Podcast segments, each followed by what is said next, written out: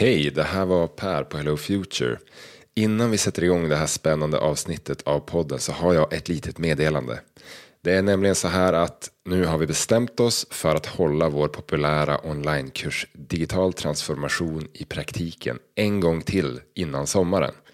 Vi har så skräddarsytt en kurs för dig inom offentlig sektor som är nyfiken på eller som kanske känner ett ansvar att driva digitaliseringen inom din organisation. Kursen består av tre stycken digitala träffar. Vi kommer alltså att, att mötas över, över videolänk. Eh, de här träffarna är två timmar långa allihopa. Samt att vi avslutar kursen med en eh, individuell coaching session där du får chansen att verkligen djupdyka i just din situation. De tidigare deltagarna i den här kursen har lyft fram att de äntligen har fått konkreta verktyg och modeller och kunskap för att börja kunna verkligen göra saker ute i sin organisation. Så surfa in på hellofuture.se slash onlinekurs för att läsa mer eller anmäla dig. Alltså hellofuture.se slash onlinekurs. Och ett tips, är ni flera från din organisation som är sugna på den här kursen så blir det ett bättre pris. Så kolla med dina kollegor också och eh, trevlig lyssning.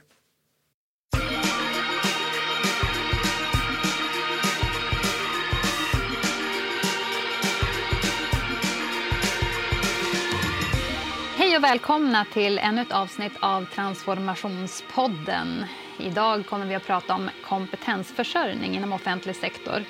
Eh, och jag som guidar genom det samtalet är Petra Liuski. Och eh, jag har med mig en eh, eminent gäst idag, Jan Gulliksen. Välkommen! Tack så mycket. Du Jan, berätta för lyssnarna som inte riktigt har koll på dig. Vem är du och vad gör du? Ja, eh, Jan Gulliksen heter jag som sagt. Alla kallar mig för Gulan. Jag har nästan blivit mer känd utifrån det än, mm. än mitt namn. Sådär. Och, så det får du gärna också säga om du vill. Absolut. Eh, jag är, är, professor på KTH i ett ämne som heter människa-datorinteraktion. Så att jag är så att säga både ingenjör och beteendevetare eh, och försöker mixa de grejerna och mixa in lite design också i det hela. Så att, eh, jag har intresserat mig för hur, hur människor förstår och uppfattar eh, teknik och, och, hur man kan använda det på ett bra sätt och sen också hur jag kan dra den kunskapen om hur människorna förstår det här in till att designa eh, ny teknik. Eh, mm. Och eh, upp genom alla år så har jag jobbat jättemycket då i offentlig sektor. Eh, jag mm. jobbade och skrev min doktorsavhandling till exempel om digitaliseringen av Skatteverket och hade projekt där under tio års tid. Så att just, just offentlig sektor ligger mig väldigt varmt om hjärtat.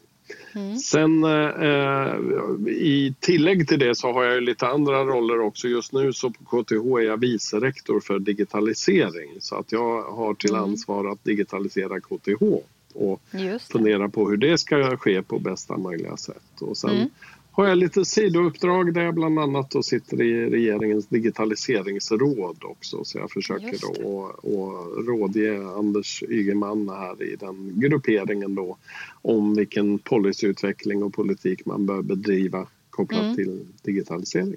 Just det. Spännande, va?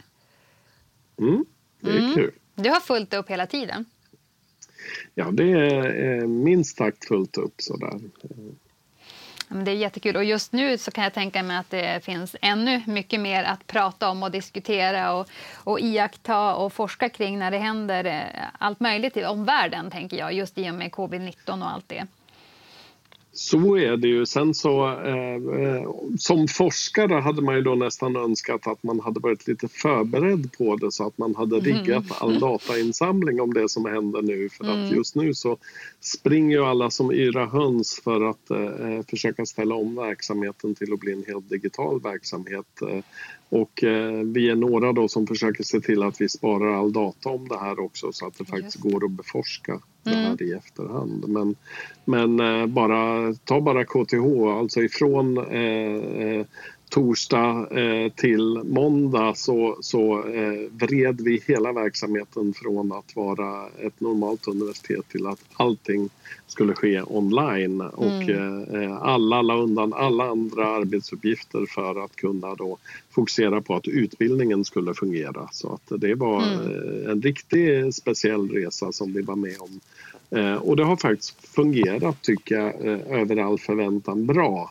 Mm. Det betyder inte att vi har löst alla problem men, men det, har, det har gått bra så långt som, som jag kan överblicka hittills. Det låter ju fantastiskt och jag tror att det är många som är i just den situationen som du säger i omvärlden idag. Att eh, det är, det är snabba omstruktureringar och, och, och ändrade arbetssätt just nu eh, och det ställer ju saker på sin spets kan man ju tänka. Ja, alltså digitaliseringen fick ju sig en riktig extra skjuts i och med coronaviruset. Mm. Och, och det är väl förmätet att säga det men det var en extra skjuts som man hade hoppats eh, skulle ske sedan lång tid tillbaka mm. så att säga. Men, men när det då kommer ett sånt här krisläge och det blir skarpt, ja då börjar folk verkligen att använda tekniken och lära sig den och, och faktiskt känna sig förtrogen med att använda den på ett helt annat sätt. Så det, väldigt mm. många nya arbetsmönster som har uppstått nu till följd av det här och det ska bli spännande att se när vi återgår till ett eh, mer eh, normalt eh, arbetsliv igen hur mycket av det som vi gjorde nu under den här krisen som vi kommer bibehålla i termer mm. av distansmöten och distansundervisning och den typen av saker. Mm, mm. För, för det ni har sett tidigare i er forskning och så, om du skulle prata lite grann kring det och, och samhällsförändringar och digitalisering i stort, vad är det ni har, har sett då? Jo, alltså jag har ju intresserat mig för eh, det här ordet digitalisering åtminstone så länge som vi i Sverige har använt det mm. i debatten. För att det, det var ju egentligen runt 2010, 11, 12 där som det blev ett, ett modeord som vi började använda. Mm. Eh, på 90-talet då pratade vi mer datorisering än digitalisering. Mm. Och när jag ska försöka förklara skillnaden mellan datorisering och digitalisering så, så brukar jag beskriva det som att eh, datorisering det var när man gjorde, eh, eh, man stoppade in datorer, ny teknik i verksamheten. Men man mm. tänkte sig att verksamheten i sig den påverkades inte så särskilt mycket utan vi fortsatte med våra gamla arbetsrutiner men, men vi gjorde dem med hjälp av digitala hjälpmedel. Eh, mm. Eh, vilket till, till exempel på en myndighet då fick konsekvensen av att eh, de blanketter man hade de la man upp som pdf på hemsidan så kunde du skriva ut pdfen och så fyllde du i blanketten för hand och sen skulle du scanna in den och så skickade du in den till myndigheten sen vilket ju på något sätt då gjorde att vi konserverade de gamla sätten och jobbade även om vi gjorde det genom ny teknik. Och det är det jag brukar säga är mm. datorisering då medan digitalisering det handlar ju snarare om att, att se att man kan faktiskt göra helt nya saker eh, och mm. jobba på helt nya sätt med tekniken och, och, ibland göra saker och ting som, som vi överhuvudtaget inte kunde göra tidigare för tekniken mm. ger oss de möjligheterna att göra det. Så för mig är digitalisering det är egentligen verksamhetsutveckling. Mm. Ja, men precis. Och jag tänker ju att där är det ju så att många kanske upplever det som att vi är kvar i den där pdfen på webben eh, fortfarande.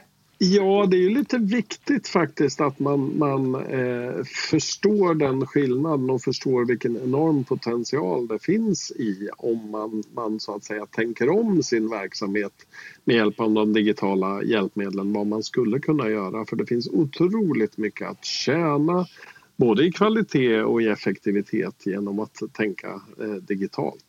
Mm. Och det där har vi börjat snappa upp senaste åren. Det pratas jättemycket om eh, en digital transformation och det, det ska hända mycket. Men ändå så har ju inte takten varit jättehög. Det har ju skett en del incitament i samhället men det har ju inte hänt något revolutionerande förrän nu då när vi är inne i den här vågen. Vad tror du att det beror på att vi har haft den där eh, långsamma takten?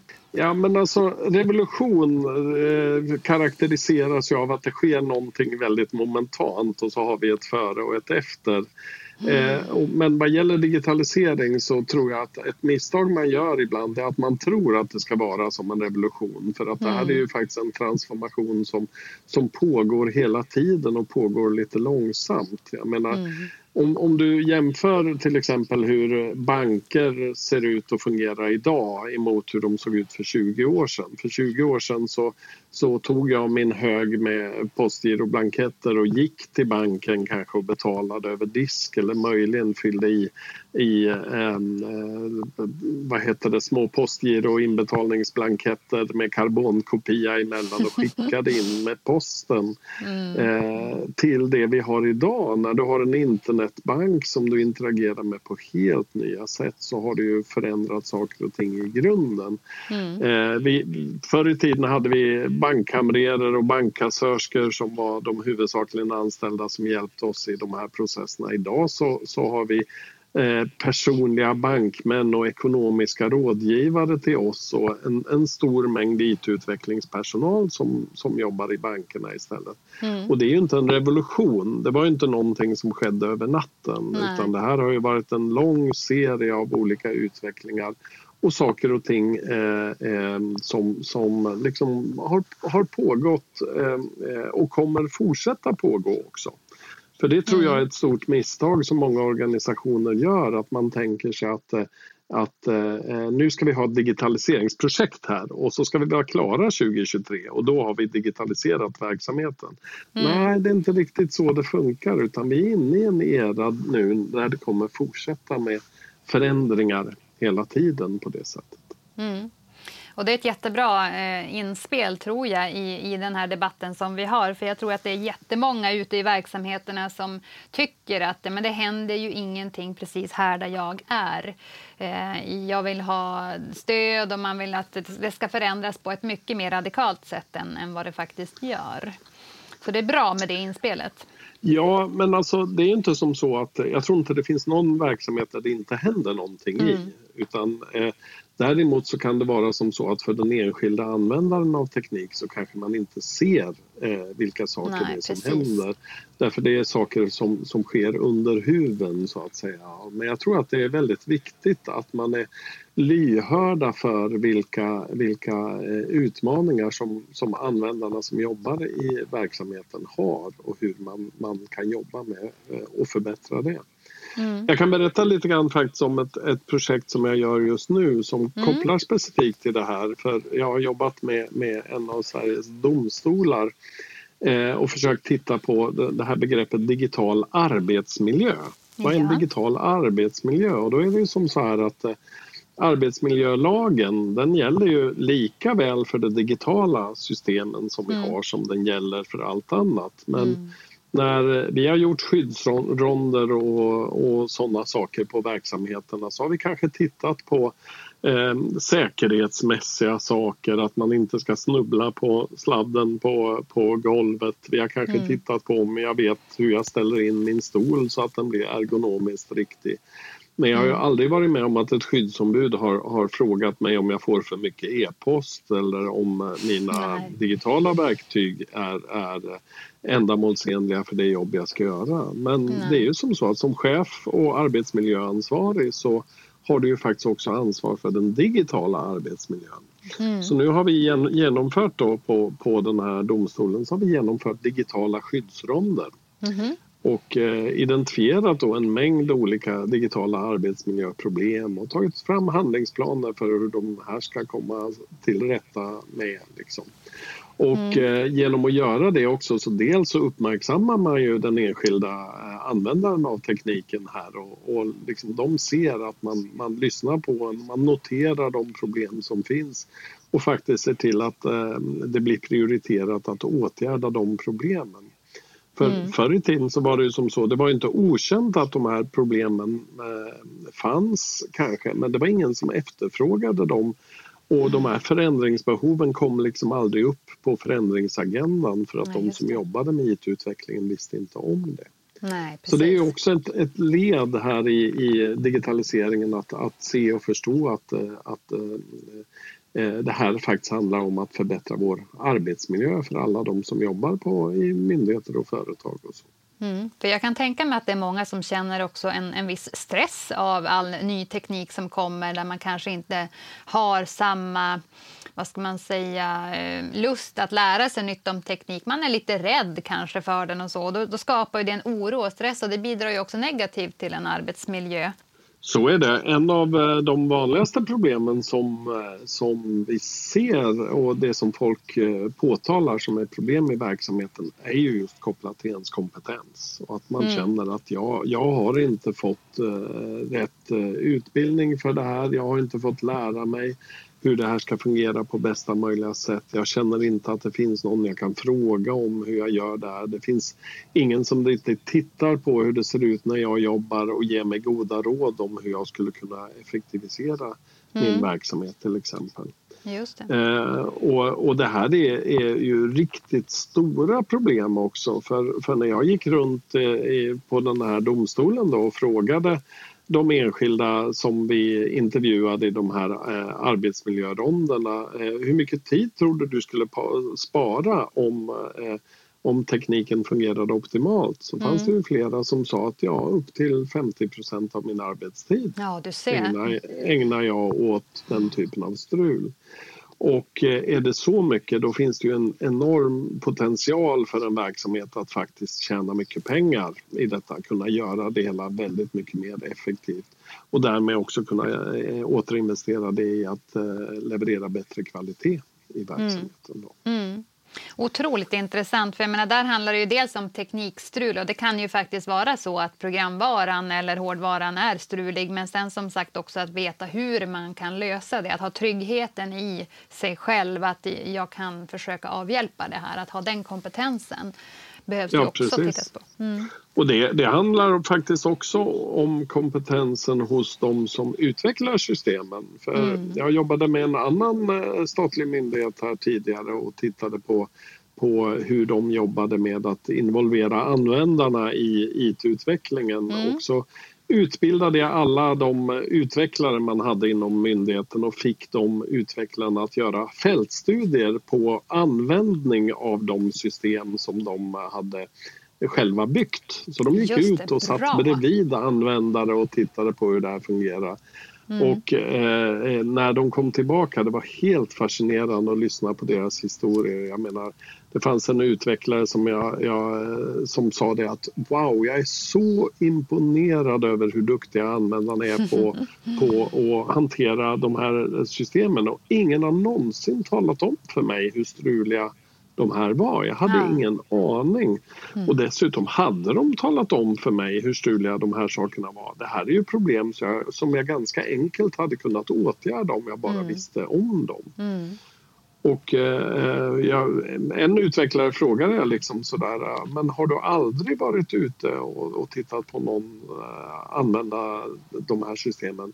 Så han, nej det har jag inte varit. Ja, hur länge har du mm. jobbat i verksamheten då? Jag har jobbat här 21 år, mm. sa han. Mm. Det är nog inte ovanligt. Lite, nej, men det är lite, tänk dig att du är arkitekt och ritar hus och aldrig skulle gå in i de hus som du har, när de väl var byggda sen. Det skulle ju vara mm. ganska otänkbart. Liksom. Så att det, det, det, är verkligen, det finns verkligen en stor potential där även att höja kompetensen i att förstå användningssituationen för de som jobbar med utvecklingen på myndigheten. Det är ju mm. också väldigt viktigt.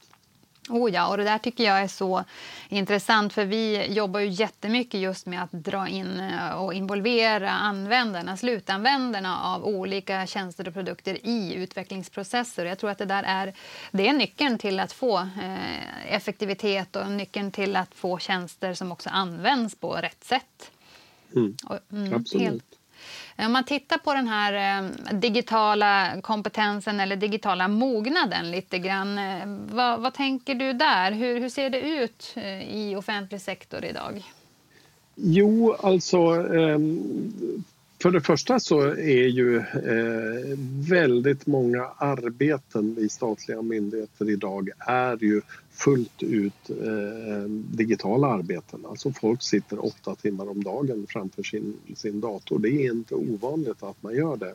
Mm. Och om vi tänker på liksom arbetsmiljölagen och, och de föreskrifter som, som finns för eh, hur bildskärmsarbete ska se ut så står det ju till exempel att starkt styrt och bundet arbete mm. eh, får normalt sett inte förekomma. Det är en av föreskrifterna. Så att, mm. eh, jag skulle ju hävda att merparten av de, de arbeten som sker vid en statlig myndighet eh, bryter emot föreskrifterna för mm. hur en god arbetsmiljö ska se ut. Eh, mm. Så, så ser det ut i stor utsträckning. Man eh, har ofta väldigt många olika system man använder. Mm. System som har utvecklats eh, kanske för länge sedan och levererats och sen inte riktigt har uppdaterats och, och förnyats eh, under den, den tiden. Mm. Eh, som, som saker och ting har skett och, och, och sådär i detta system som inte pratar med varandra. Jag kan inte liksom, eh, kopiera ett personnummer från ett system in i ett annat utan jag måste sitta och de facto mata in den här typen av saker. Jag, mm. Jag, jag använder mig kanske mycket av standardtexten när jag skriver brev och kommunicerar med medborgare på olika sätt och vis men jag har inga mallar för det. Mm. Jag kanske har mina egna mallar jag har skapat men de finns liksom inte integrerade i systemet. Mm. Så det känns, känns ofta som att eh, man har eh, upphandlat eh, IT-system för verksamheten. Sen har man funderat på hur ska vi anpassa verksamheten ut, ut efter de här IT-systemen snarare mm. än att fundera över vad är det för verksamhet vi vill ha och hur kan vi eh, bygga eller upphandla IT-system som stödjer den verksamhet som, som vi behöver ha. I detta. Mm. Och det gör ju i sin tur att vi har en ganska låg mognad då för att, eh, alltså den här digitaliseringsmognaden, eller hur tänker du där? Ja, alltså, jag, jag är ju imponerad eh, över eh, hur duktiga man är på att hantera eh, tekniken och framförallt hur tålmodig man är att, att eh, liksom hitta kringvägar eh, för att kunna göra jobbet på ett bra sätt. Mm. Och trots att det finns enorm potential till att spara och bli mer effektiv eh, i vad man gör så, så kan jag se att, att man, man gnetar på och jobbar på det sättet och, och rapporterar förvisso problem men man, man, man är van vid att eh, inte bli lyssnad på. Man är van vid att ingen korrigerar eh, det, det man gör. Eh, sen är det också som så att om, man, om vi, vi pratar om eh, själva kompetensen i det hela så tycker jag mm. oftast idag att eh, eh, kompetensen är ganska så hög. Eh, mm. Alltså må, många har ju använt datorer hela sitt yrkesliv, kanske till och med i den utbildning man, man läste. Mm. När jag mm. började i det här för 25-30 år sedan då var det ju många som hade arbetat eh, Eh, med en helt och hållet pappersbaserad ärendehandläggning mm. på myndigheten och mm. fått liksom eh, tekniken levererad vare sig man ville det eller inte och tvingats eh, lära sig använda den. Idag mm. så har ju näst, nästan alla har ju faktiskt använt sig av någon form av datorbaserad teknik redan från början och så har man på något sätt en lite så grundförståelse mm. över vad det här är. Lite som datakörkortet en gång i tiden var. Ja, man förstår lite grann vad internet är och var jag sparar saker och ting och man, man vet hur man ska bete sig för att göra saker och ting på ett säkert sätt och man förstår vad ett intranät är och var jag kan hitta information och stödrutiner för hur man gör och sånt där. Så att, eh, det, mm. det, har ju skett mycket bra på det sättet men, men vi är också inne i en tid då, då eh, transformationen är mycket snabbare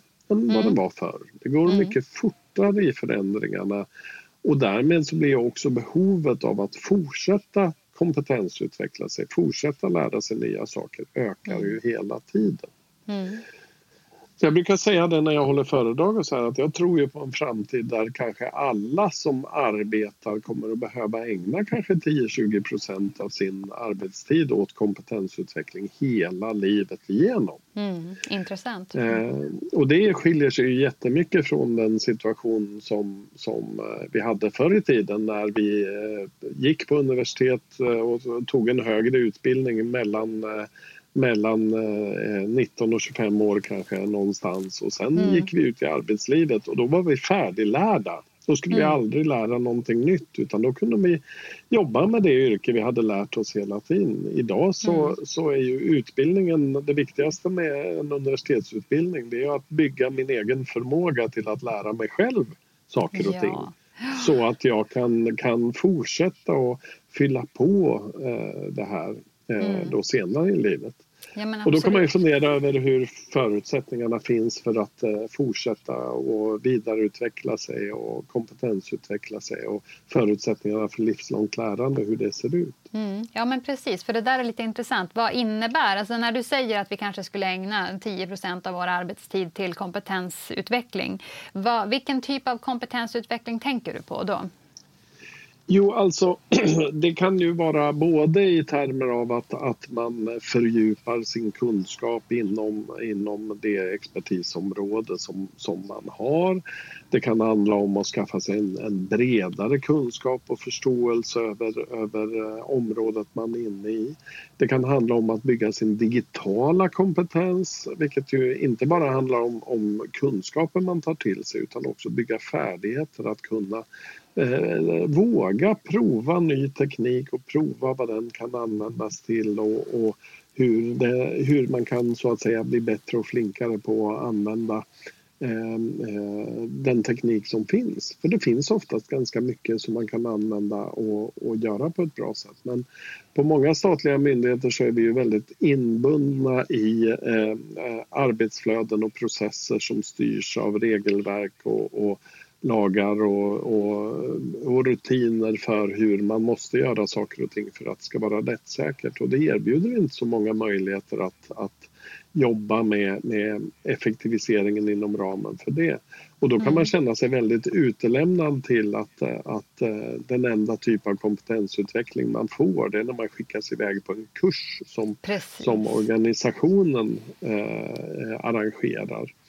Medan jag pratar mer om att ta del av den enormt stora mängd uh, kurser som finns online till mm. exempel för livslångt lärande vilket då kräver att man man har drivet själv att vilja, vilja fortbilda sig och intresse av att att följa det, eh, kanske också idag då, utanför sin arbetstid. Ja, men för det där är lite intressant, för jag tänker, jag tror att det är jättemånga som säger ja, jag vill utvecklas och 10% av min arbetstid skulle jag lätt kunna lägga på, på vidareutveckling och kompetensutveckling. Men jag har inte tid eh, under min arbetsdag och jag får inte för min, min chef eller liksom, det finns inte utrymme. Eh, och då Nej. blir det ju på fritiden och så. Hur ska man tänka där? Vems ansvar är det egentligen att kompetensutveckla? Ja, det, det, det, är ju allas ansvar i någon bemärkelse. Dels så tycker jag att man har ett stort ansvar själv för att, att se till att eh, verkligen tala om sin kompetensutveckling som någonting viktigt och någonting man vill få in Eh, i sina utvecklingssamtal och så vidare så att man jämnar marken för att det är någonting man, eh, man kan och vill göra och man kanske också ställer sig beredd på att, att eh, göra en del av det på sin, sin egen tid. Det kan väl vara okej okay om, om, om det krävs för det som, som man gör. Samtidigt så eh, universiteten gick samman här för något år sedan och, och, i en debattartikel lanserade det här konceptet om Study Friday. Jag vet inte om, mm. om jag har sett det men annars så kan man lätt googla fram det. För det skrevs ganska mycket om det då där man uppmanade arbetsgivare att möjliggöra för alla att ta fredagen till förkovring och, och eh, eh, fördjupa kunskaper på olika sätt och vis för att jobba det. Att man förväntade mm. sig att man skulle, skulle eh, ta till sig det. Och, mm. Så det är en viktig faktor. Men sen är det också då eh, utbildningsinstitutionerna. Jag tillhör ju då ett universitet vilket är en form av det här men det finns ju väldigt många andra både privata och offentliga utbildningsinstanser som man kan eh, vända sig till och det finns många eh, utländska universitet som, som erbjuder kurser både fria kurser och betalkurser som man kan ta del av och på så sätt skapa eh, förutsättningar för att bygga, bygga sin eh, kompetens på ett eh, bredare sätt. Mm. Och då måste liksom arbetsgivaren måste också vara kanske beredd på att ta vissa kostnader som kommer för mm. att man ska kunna eh, förkovra sig inom ramen eh, för, för detta. Och mm. eh, universiteten idag till exempel eh, har ju... Eh, jag är ju ibland lite kritisk till att jag tycker att universiteten har varit lite gammaldags i sin utveckling och utbildar på samma sätt som vi, vi har gjort i, i tusen år kan mm. man nästan säga då så länge som universiteten har, har funnits. Och inte kanske tagit till sig vilka förutsättningar det finns eh, när vi, vi pratar om digitalisering av utbildning till Nej, exempel. Det. Mm. Eh, i, i detta. Och, men det är ju helt enkelt också så att det uppdrag som universitet och högskolorna har det gör att det är väldigt naturligt att man fokuserar på, på att uh, utbilda våra ungdomar. För det är mm. det som både, både rent rankingmässigt för universiteten ger, uh, ger mest positiv återkoppling tillbaka till vad vi gör.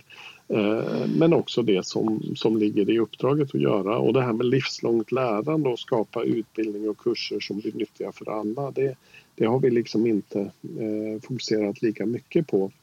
Mm. Jag tror det var, var liksom, alltså vi är nere på under en procent tror jag av vår utbildning som är liksom den typen av livslångt lärande kurser på universitetet. Mm. Är det någonting som du ser saknas eller finns det, finns det utrymme för att utveckla saker där eller finns det eventuellt generellt också i utbudet kring, eh, kring eh, utbildningar? Är det något gap någonstans? Ser du det? Ja, alltså ehm, det är ju jätteintressant här därför att när jag ser på, jag kan bara ta min egen undervisning som ett mm. exempel, när jag ehm, ser på den, jag hade en historia som handlar om när min studierektor kom till mig och sa att vi har problem Gulan med din undervisning du ger här därför studenterna kommer inte längre på den. Mm. Så, så sa han så här, men jag har, jag har en idé till hur vi löser det. Jag har bestämt att från och med nu så ska vi göra dina föreläsningar obligatoriska. Mm. Och så tänkte jag att det här kan väl ändå inte vara rätt sätt att lösa den här problematiken på så att jag jag eh, valde då och jag, jag, fick möjlighet att gå ut och titta på vad, vad var skälet till att det såg ut på det sättet det gjorde. Mm.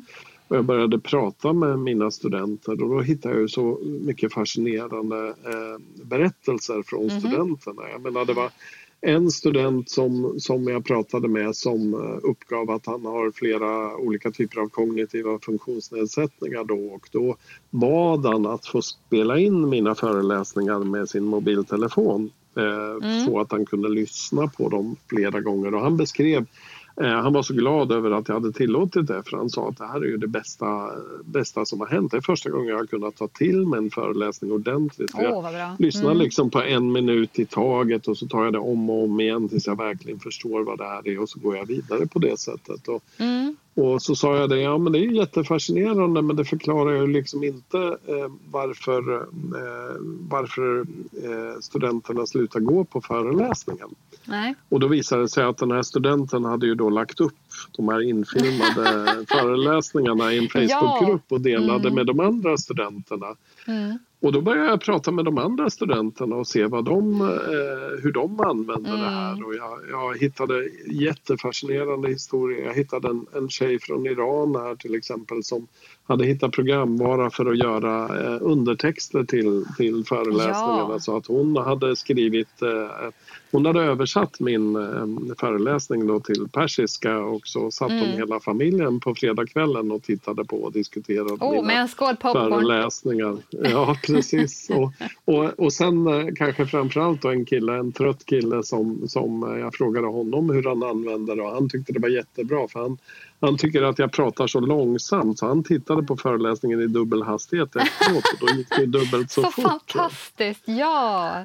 Och, och vad vill jag säga med den här historien? Ja, på universiteten så är det som så att de, de största förändringsagenterna vi har det är mm. studenterna själva. Mm. Mm. Så de har ju redan för länge sedan hittat nya sätt att lära sig saker och ting med, med, eh, med hjälp av den digitala tekniken. Mm. Och numera då på KTH till exempel så har vi ju inskrivet i vår eh, utbildningsplan här, i vår utvecklingsplan att eh, vi ska jobba med flipped classroom-teknik som den kallas. Vi ska mm. jobba med att tillse att, att föreläsningar och den typen av innehåll finns digitalt tillgängligt. Eh, och sen så ska vi ägna tiden i klassrummet och mer åt ett mentorskap och stöd och förståelse för, för att vi bygger då, då de här djupare förståelsen som man annars inte har hunnit med att göra. Och kanske det som vi skickade studenterna hem för att göra efter föreläsningarna. Mm. Och om man då gör det, om man då har liksom gjort filmer och kanske försökt lägga lite extra kraft på att göra bra filmer av sina föreläsningar, då finns det ju en potential att dela det med hela världen. Oh ja. alltså, mm. vi, vi skulle kunna dela det mycket bredare och då då skulle kanske universitetet faktiskt gå ifrån att vara en institution som du har en relation med mellan 19 och 25 år till att mm. vara någonting som du fortsätter connecta till eh, kanske fem sex olika universitet som du följer under hela ditt yrkesliv och, mm. och stadigt återkommer och fyller på ny kunskap om mm. de sakerna man behöver och gör det på helt nya sätt.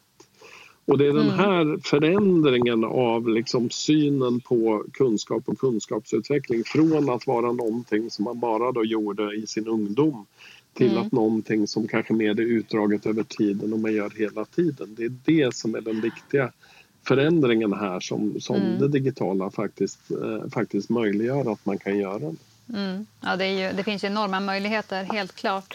Eh, om man eh, tittar på hur det såg ut nu, om man tar, lyfter bort corona från, från eh, omvärlden och samhällets utveckling, för det är ju förhoppningsvis en, en, kortare incident som i och för sig kommer att ge ganska mycket ringar på vattnet. Eh, men om man tittar på kompetensförsörjningsfrågan generellt i Sverige så så skrivs det ju och det debatteras och det pratas jättemycket om att vi kommer att ha svårt med kompetensförsörjningen, framför allt i offentlig sektor framöver. Ehm, om vi, om vi liksom försöker stanna upp där lite grann, vad, vad har du för tankar kring det? Ja, jag har lite svårt att förstå varför man skulle ha svårt eh, med kompetensförsörjningen i offentlig sektor. Om, om vi börjar på på efterfrågansidan så mm. är det ju som så här att kan vi jobba med att förbättra våra digitala verktyg och förbättra användningen av våra digitala verktyg så finns det ju otroligt mycket eh, effektivitet att hämta hem där. Alltså mm. vi kan göra vår verksamhet på mycket kortare tid, till och med med högre kvalitet eh, om vi blir förtrogna i att hantera tekniken på ett bättre sätt. Mm. Och, eh, och, och, dessutom då får, får bättre teknik i detta. Så det betyder ju att, att kompetensförsörjningen skulle ju betala sig själv. Mm. Men det tarvar då ett ledarskap som faktiskt ser att det är värt att investera i kompetens och kompetensutveckling mm. så tillvida att, att eh, jag kommer att ha tillbaka det här i att den här medarbetaren kommer, kommer att vara mycket mer effektiv i sitt arbete sen. Mm. Och, och, jag menar, jag sa ju att eh, personer kunde spara så mycket som hälften av sin arbetstid om, man, eh, om systemen fungerade mm. optimalt. Jag menar, mm. det är ganska mycket pengar du kan spara in där eh, mm. när, du, när du jobbar på det sättet. Då. Så att det, det, eh, alla gånger så kan det eh, finnas goda möjligheter då om bara de som är ledare inom offentlig sektor ser värdet av detta och, och hittar mekanismer för att försvara då att man höjer kompetensutvecklingsbudgeten. Mm. Denna andel av, av tid som folk får lägga på, på sin kompetensutveckling. Men det är på mm. efterfrågansidan. På utbudssidan så måste man ju också då jobba eh, på olika sätt och vis genom att, att, öka så att säga mängden tillgänglig utbildning och särskilt då utbildning som är anpassad för och, och riktad till livslångt lärande Så mm. att man liksom faktiskt kan ta till sig saker och ting på, på ehm, eh, även om man då, även om det är länge sedan man har gått på ett universitet så kan man ta mm. till sig den här typen av, av utbildningar på ett bra sätt. Och mm. Jag tror att eh, det är inte bara universitet utan Myndigheten för yrkeshögskolan till exempel och, och mm. många privata utbildningsinstitutioner gör ju jätteviktiga jobb där genom att skapa då möjligheter och förutsättningar för att kunna skräddarsy mm. utbildningar för att passa det man, man själv behöver. Så man mm. måste jobba på både utbuds och efterfrågansidan eh, för att det här ska fungera. Mm. Ser du någon skillnad om man tänker på, för jag menar, du har ju varit med i många debatter kring det här och diskussioner och forskningsprojekt. Är det någon skillnad på kompetensförsörjningen i privat eh, och eh, offentlig sektor? Känns det som att privata de springer iväg, att de som är anställda inom privata bolag och så, de har en, en större tillgång till kompetens, kompetensutveckling och, och, det är mer attraktivt att jobba där så att det är inget problem för dem medan offentlig sektor kanske hamnar lite efter och, och så. Har du märkt av någon sån tendens? Eller?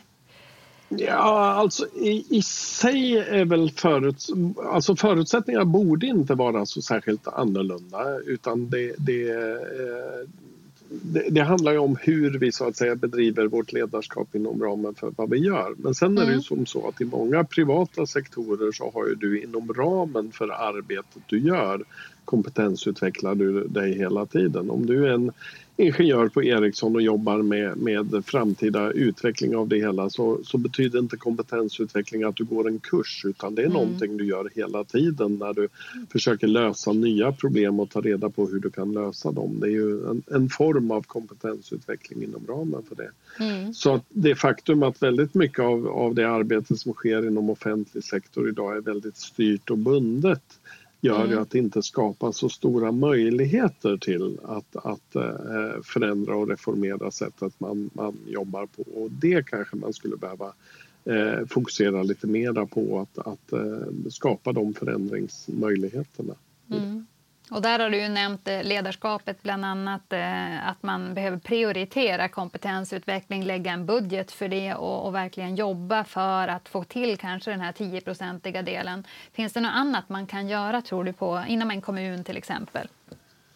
Ja, alltså det, det är ju som så att kompetensutveckling är ju inte bara att gå en kurs eller ta del av någon onlineutbildning eller någonting sånt där. Utan kompetensutveckling kan ju också handla om att ett lärande på arbetsplatsen.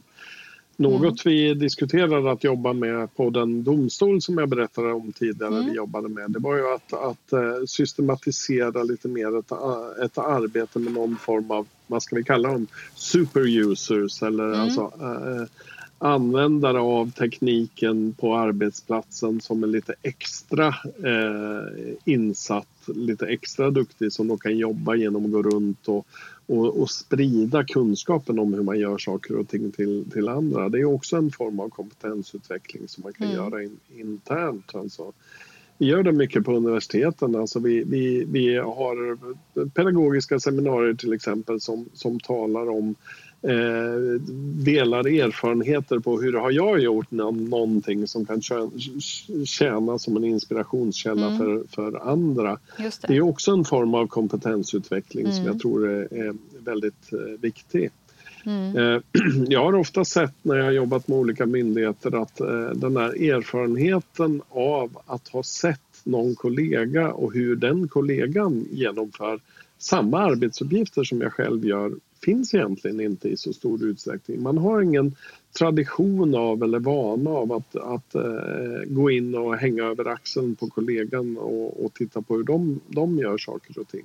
Mm. Uh, men, men där finns det en enorm källa till att, att lära sig saker och ting om, om man uh, hjälps åt mycket mera.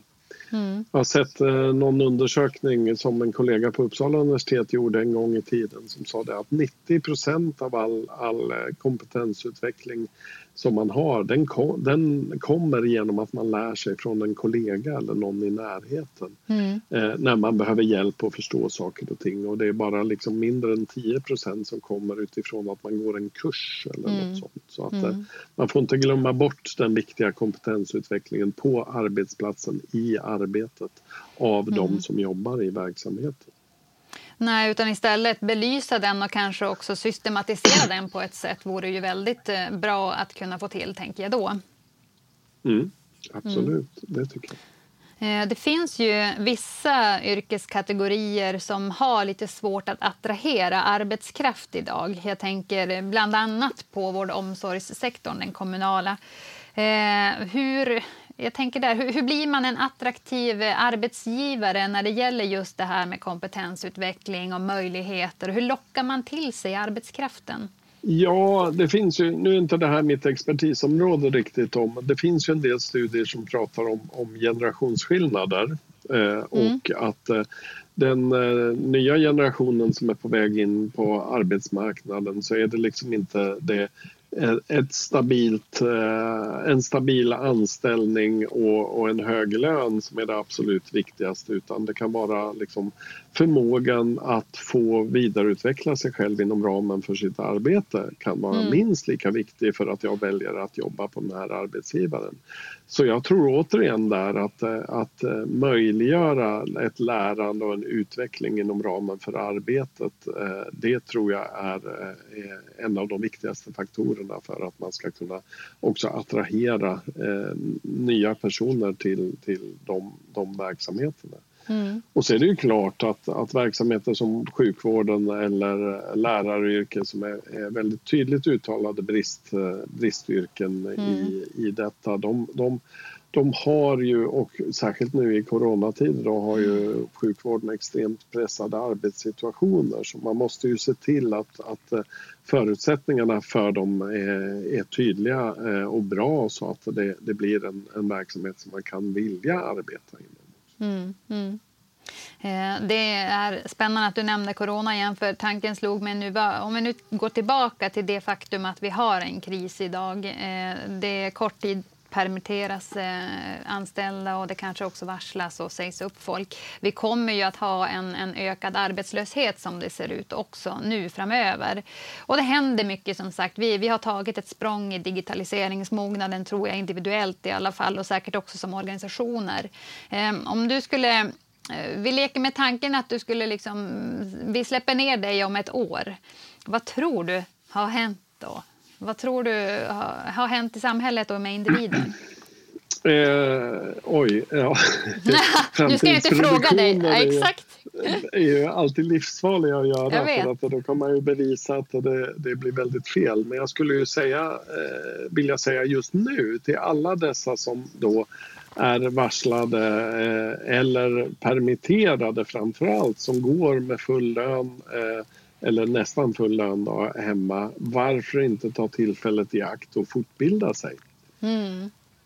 Förlåt att jag pausade där men jag, helt plötsligt så kom det ett eko av min egen röst ungefär som jag hör okay. min egen röst genom, genom din teknik här. Okej. Okay. Eh, med en viss eftersläpning. Mm -hmm. Jag vet inte om det låter bra från din sida sett. Det låter bra just nu, ja. absolut. Men då, mm. då, förutsätter vi att det funkar bra då för jag ser, inga, jag ser inte den här eftersläpningen i Audacity. Så Nej, det, det är nog bara i ljudet borde... för dig. Mm. Ja, precis. Mm. Nej, men så, så att utnyttja tiden när man är hemma med, med full lön eh, så att säga, även till att förkovra sig lite mer och bygga sin kompetens vore ju helt fenomenalt om man kunde göra och, och, en effekt det skulle kunna ha till exempel det är att man får upp ögonen för vad det finns för olika typer av möjligheter till kompetensutveckling och livslångt lärande redan idag som mm. man kan ta till sig och, och arbeta med den typen av saker.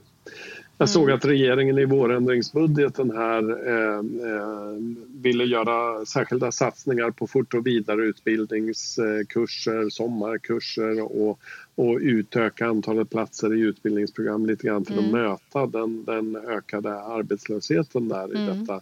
Jag bara hoppas att universiteten som redan idag går på knäna för att försöka ställa om till digital undervisning också klarar av att, mm. att uh, skala på det här sättet. Därför att, uh, eh, det, rekryteringsprocesser i högskolan är ju eh, Lång. ganska lång, långa eh, så att säga.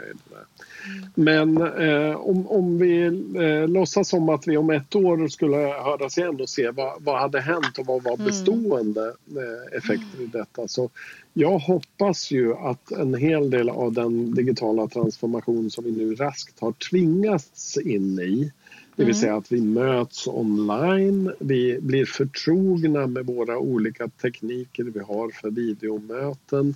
Vi ser ju faktiskt att eh, de allra flesta klarar av den ökande kraven på bandbredden. Eh, mm. Så att rent tekniskt infrastrukturmässigt så verkar det ju ha fungerat. Så mm. eh, att det här kanske då är, är, att vissa av de här digitala mötena blir eh, mera bestående mm. faktiskt i detta. En annan intressant eh, effekt också i detta det är ju det att eh, eh, många, utifrån mitt eget perspektiv, många saker som jag har på mitt bord har ju då skjutits lite grann på framtiden, konferenser man ska delta i och prata på och så vidare. Mm. Men många möten har helt enkelt ställts in.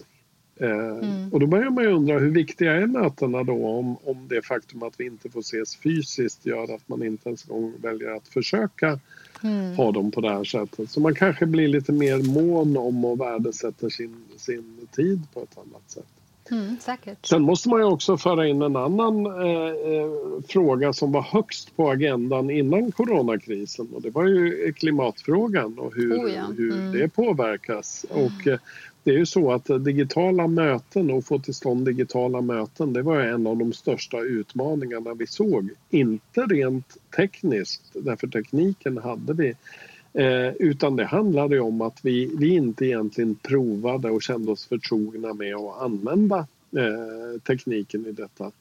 Till och med eh, vår digitaliseringsminister när man skulle träffa honom eh, tillät inte att man var med digitalt utan man skulle Nej, vara där det. för att, ja. för att vara på möten med, med honom. Men mm. eh, nu så sker ju alla möten digitalt och det är inga mm. problem med det. Så att det har skett ett jättekliv i mognadsnivå i detta och möjligheten att vara med. Mm.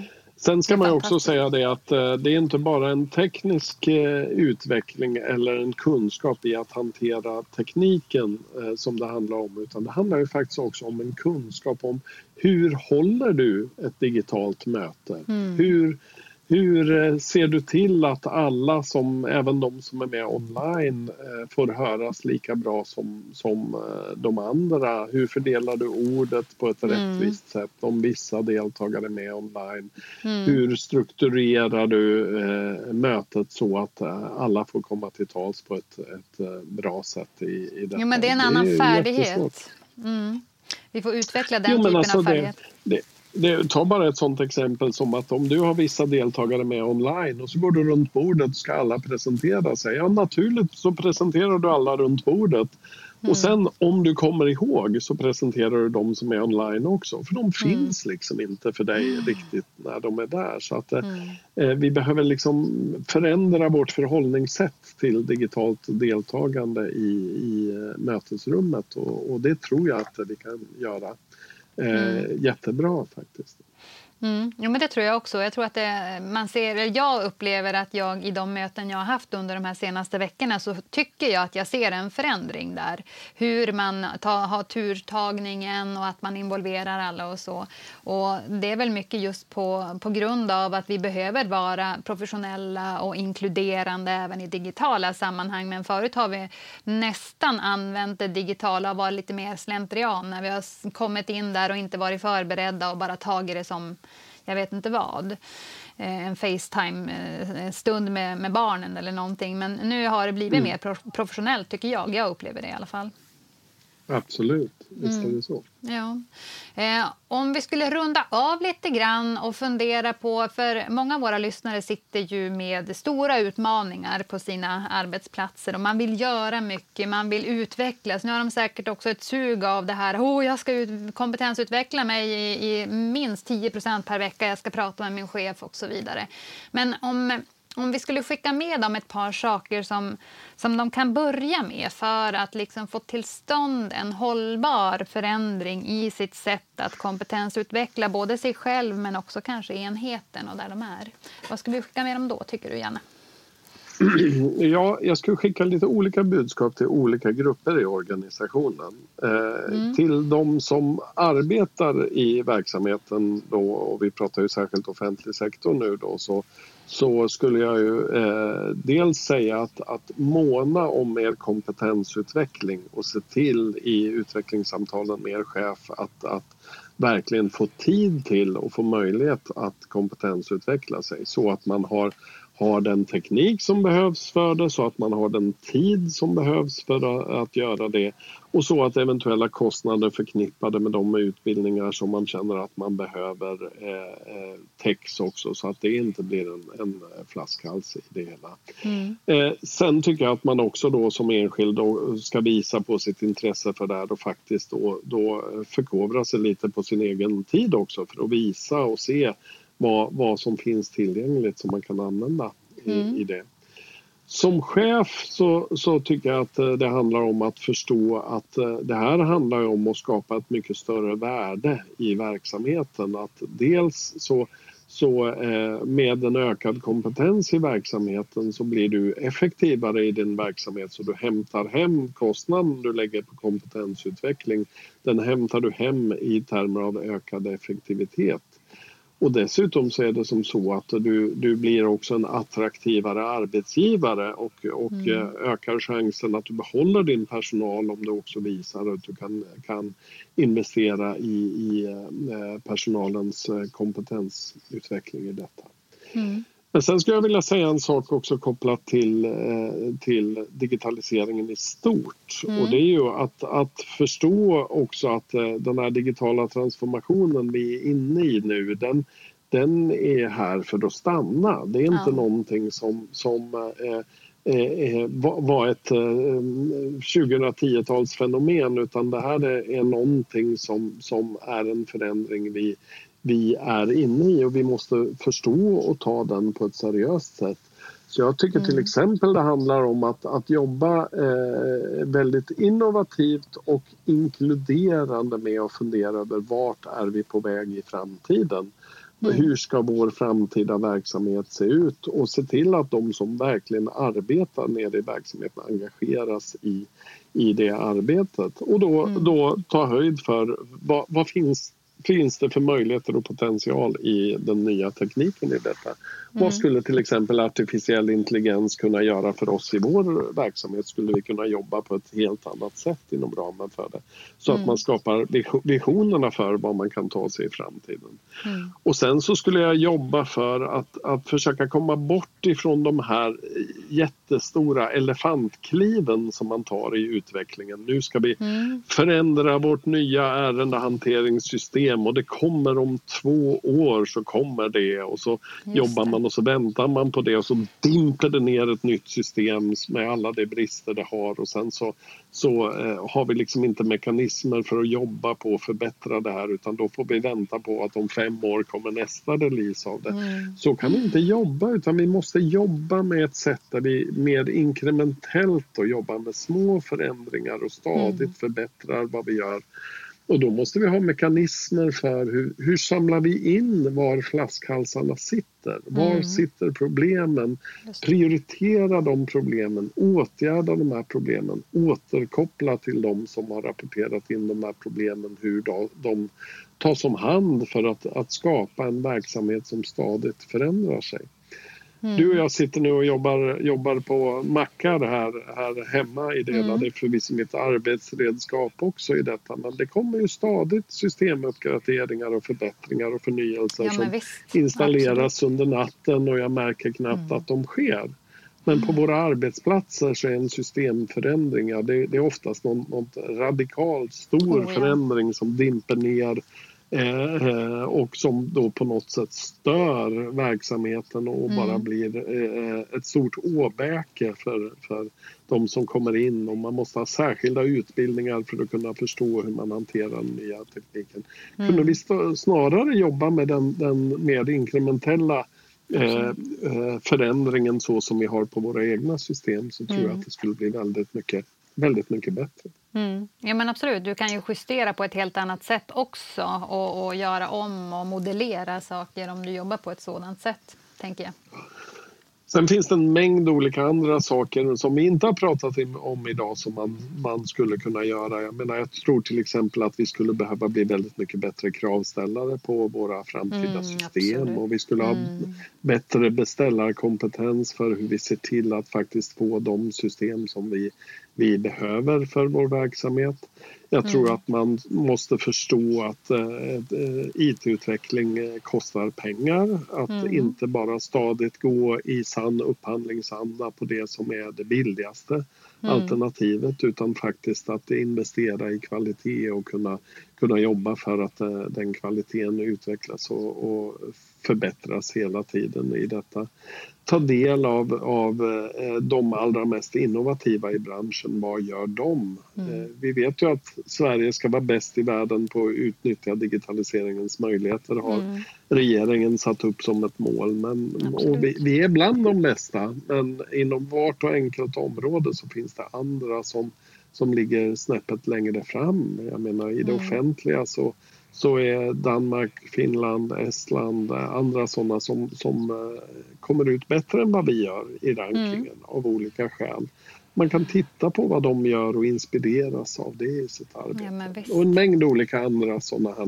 här saker. Ja, absolut. Och det du var inne på även i början av vårt samtal, det här med att faktiskt involvera användaren i det här eh, mm. och, och, göra den typen av studier och intervjuer och för att inte utveckla någonting som man på sin egen kammare tror är rätt eller bara köpa in ett system rakt av utan som sagt involvera slutanvändaren. Vad vill man ha? Vad finns det för behov? Ja, visst.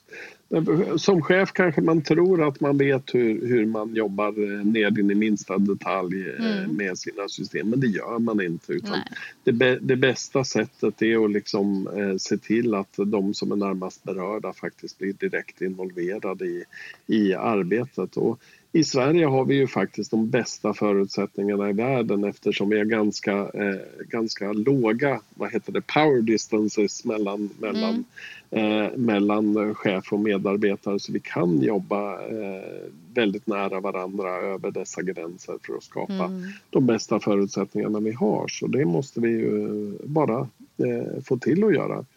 Mm. Och, eh, det finns så otroligt mycket problem och tillkortakommanden med system vi har men, men det går att skapa mm. mycket mer användbara system bara vi lägger rätt resurser på det och har rätt kompetens för att göra det. Mm. Eh, jag pratade för en tid sedan när jag var på en, en forskningsstudie med en kollega till mig som eh, har till uppgift att, att designa stöden för cockpiten i Airbus. Mm -hmm. Eh, han säger ju det att eh, det, det, det, är inte ett alternativ att systemet ska gå ner och krascha och måste startas Nej. om och sådana saker när man bygger sådana saker. Nej. Och det finns, finns arbetsmetoder och rutiner och processer och standarder för hur man ska jobba för att få fram system som är helt säkerhetskritiska på det sättet. Mm. Okej, okay, det kostar lite mer pengar men, men eh, det är oftast värt i sluttampen att jobba med det. Och mm. jag tror att vi har hamnat i en anda då det har blivit mycket av prispress och andra saker oh ja. som har, mm. har gjort att vi, vi, vi får nöja oss med det vi får snarare än, än det bästa för vår verksamhet. Och det, det har konsekvenser också för hur vi eh, eh, eh, alltså för effektiviteten och kvaliteten i verksamheten. Mm, men absolut. Jag tänker att det, det mycket av resonemangen här nu landar i det är ju just att, att eh, satsa, att investera i kompetens, kompetensutveckling och investera i eh, riktigt kvalitativa, eh, hållbara, säkra system. Så att vi behöver tänka också att den här budgeten vi har för, för vår verksamhet, eh, den, vi kan använda en, en större chunk av den till att satsa på det här, för det kommer vi att få igen i, eh, på, på helheten, så att säga. Ja, precis. Mm. Mm. Ja, men jätteintressant. Och jag tänker att vi skulle säkert kunna prata hur länge som helst om alla möjliga perspektiv och, och, och saker. Eh, men jag tror att det är dags att avrunda lite grann. Mm. Eh, och eh, jag tänker så här, det kan ju finnas lyssnare nu som är supernyfikna på att höra lite mer om något av dina resonemang eller komma i kontakt med dig. Och vart kan de vända sig då? Har du en mejladress? Ja, det har jag. Mitt efternamn då, Gulliksen, mm. eh, kth.se är ju den mejladress som jag eh, vanligtvis eh, mest använder. Så det går mm. alldeles utmärkt att mejla och skriv gärna i ämnesraden att eh, ni har frågor kopplat till den här podden då så, så tar jag upp och prioriterar det för jag får oftast ganska många mejl om dagen. Och sen ska jag ju säga det också att jag är ju eh, eh aktionsforskare vilket mm. betyder att jag, jag eh, jag drivs inte riktigt av att göra studier hemma på kammaren utan jag vill göra forskningsprojekt ute mm. i verksamheten. Mm. Så att, eh, därför har jag upp genom åren då ägnat mig åt ganska många olika projekt som har ägt rum på myndigheter där vi har gjort då mm. studier och provat nya sätt att göra saker och ting tillsammans. Eh, ungefär så som vi nu gjorde med den här domstolen där vi mm. provade det här med digitala skyddsronder till exempel i detta. Så att, eh, ja, eh, jag tycker sånt är spännande och mycket mer intressant att få eh, vara en, en del av projekt där forskningen och utvecklingen av verksamheten går hand i hand. Där, där det är lika viktigt för mig att det blir någonting som blir bra för verksamheten som att Eh, det blir ett, en vetenskaplig publikation som jag kan skriva eh, mm. sen i det hela. Mm. Så, så därför så har jag alltid då letat efter den typen av, av samverkansprojekt och så när man kan jobba med, med den typen av saker. Och, och haft det med ganska många myndigheter länge med Skatteverket och CSN och, och ja, nu en, en domstol till exempel. Och så där. Mm. Så att, eh, många sådana intressanta eh, tillämpningsområden och jag tycker det blir också mycket mer på riktigt. Alltså den, den mm. erfarenheten som man bygger och den kunskap man bygger om vad som fungerar bra och dåligt den, den blir ju mera äkta när jag kan koppla den till att det här har, har vi faktiskt upplevt ute i riktiga mm. organisationer. Ja, det låter ju väldigt klokt. Jag tänker det kanske finns kommuner eller eh, myndigheter eller något som är intresserade av att eh, samverka med dig och ditt team så att eh, de kanske kan höra av sig lite grann också. Absolut. Mm, kul. Eh, och eh, om ni har några frågor till mig så nås jag på petra.hellofuture.se. Och jag tänker att vi tackar eh, framför allt dig då eh, för ditt engagemang och din generositet, att du har delat med dig så mycket av din klokskap. Väldigt stort tack. Tack själv, det var jättespännande tycker jag. Härligt. Och så tackar vi lyssnarna också som har varit med oss under den här stunden och eh, på återhörande allihopa.